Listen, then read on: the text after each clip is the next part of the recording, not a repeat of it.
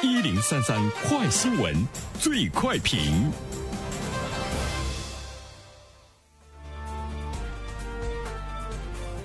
焦点事件快速点评：日前，天津一个中学老师的言论被指攀比家长、歧视学生，引发争议。一份音频显示，这个老师对学生说：“你爸妈一个月挣多少钱？别怪我瞧不起你。某某的妈妈一年挣的钱都比你妈五十年挣得多，你们素质能一样吗？”目前，这位老师已经被停职。对此，我们来听听本台评论员袁生的观点。你好，单平。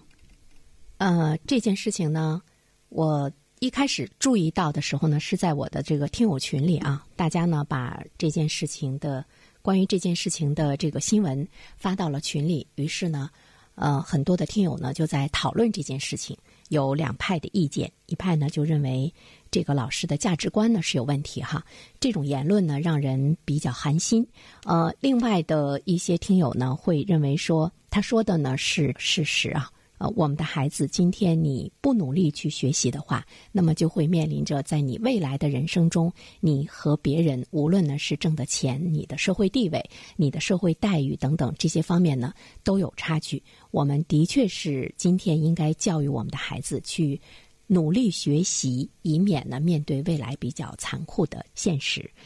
所以今天呢也特别想谈一谈这件事情。其实这件事情，我们如果知道了他的前因后果以及这个老师所有的这个言论的话呢，我相信任何一个人都是不能接受这个老师对于学生、对于家长的功利性的语言的伤害。试想一下，如果我们是那个学生，他这样的来贬低或者是来评价你的父母，那我觉得你是不能接受的。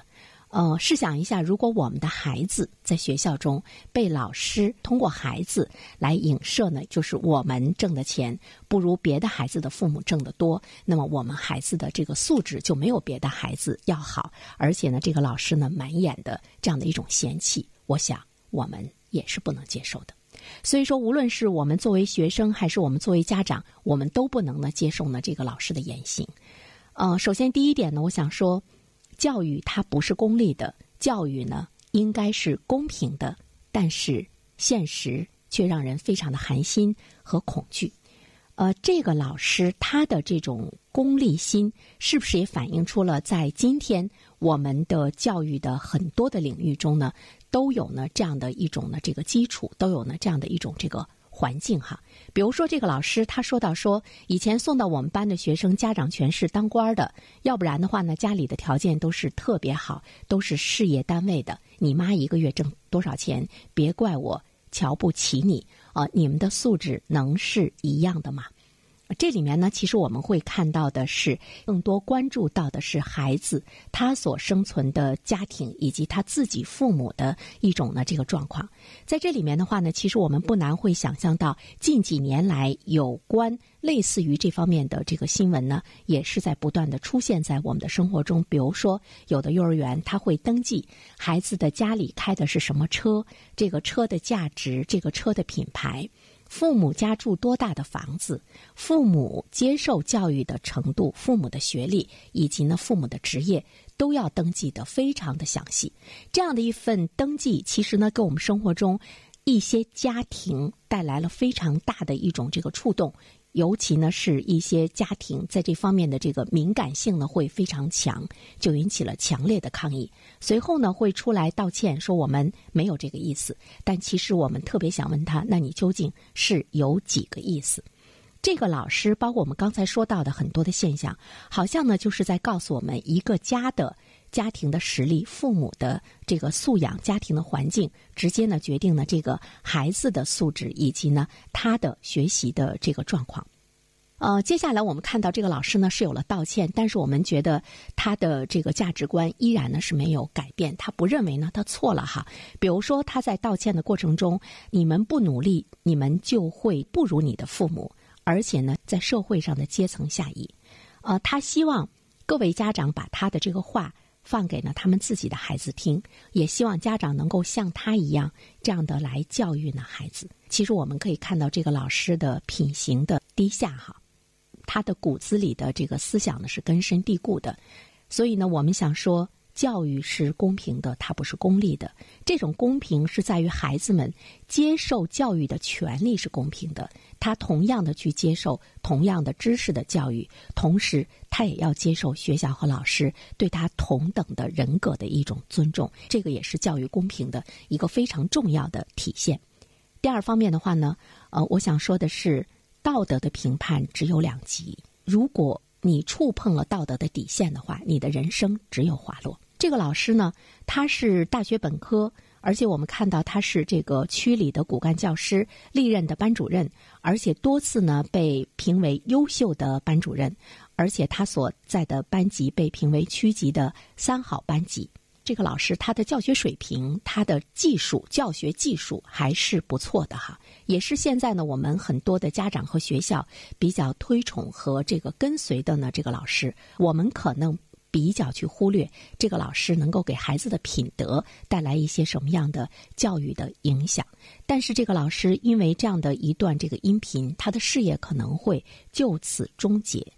其实不单单是老师，我们会看到有很多的官员，包括明星，在他们的大四呢是美好前程的这样的进程中，因为他们的言行，因为呢无意间的一些事情的发生，正是因为道德的问题出事儿，于是呢人生出现了极端的滑落，没有缓冲区，没有灰色地带，滑落呢是一种。必然的一个结果，而且我们看到，正是因为道德的问题，它会使得你在不经意的语言、不经意的行为中，就会呢触犯了社会的这个底线。如果说教师的人格力量是一种无穷的榜样力量，那么教师的爱心是成功教育的原动力。这个呢是值得我们今天的教育呢去反思的一个问题。我们同样要看重教师的人格力量。著名的教育学家陶行知先生说：“捧一颗心来，不带半根草去。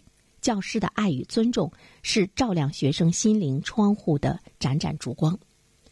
第三点，我想说的是呢，我们在教育的过程中，是不是应该给孩子保有一份纯真，还是要让他过早的来面对呢社会的残酷？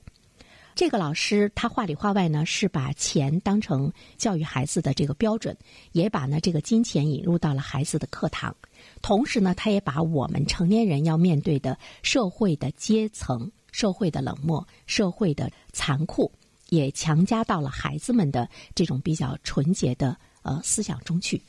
呃，其实我们看到呢是过早的磨灭了孩子们的这个梦想。也有人会说，老师说的是事实，可能他的表达方式太极端，表达方式太功利。但是，是不是事实？我们是要给孩子一直保有一份纯真，还是我们要让孩子呢知道现实的这样的一种呢这个残酷？就是我们是不是应该给孩子要灌输灌输那种阶层的思想？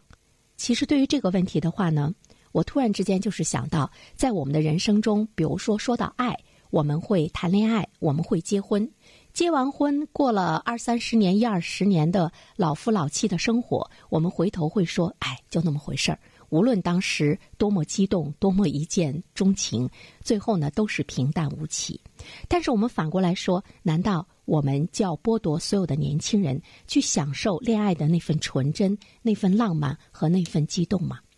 教育也同样是的，我们的教育就是要给孩子们带来一份理想，就是要让他们的天真浪漫，要对未来有更多的想象。我们的教育就是要告诉孩子，通过教育去改变人生，让教育呢给我们的理想增添翅膀。所以我个人觉得，我们的教育还是应该在孩子他应有的纯真的年代，给他保有一份纯真。最后一点呢，我想说，但是我们我们的孩子终究呢是要走向社会，有的时候呢，我们让孩子好好学习，他始终不能明白，所以说我们可能会赤裸裸的跟他说未来的残酷，未来的金钱的重要性，未来的社会阶层的重要性，我们怎么样去对孩子说，让他能够理解教育的真正的意义，以及对于他人生的意义。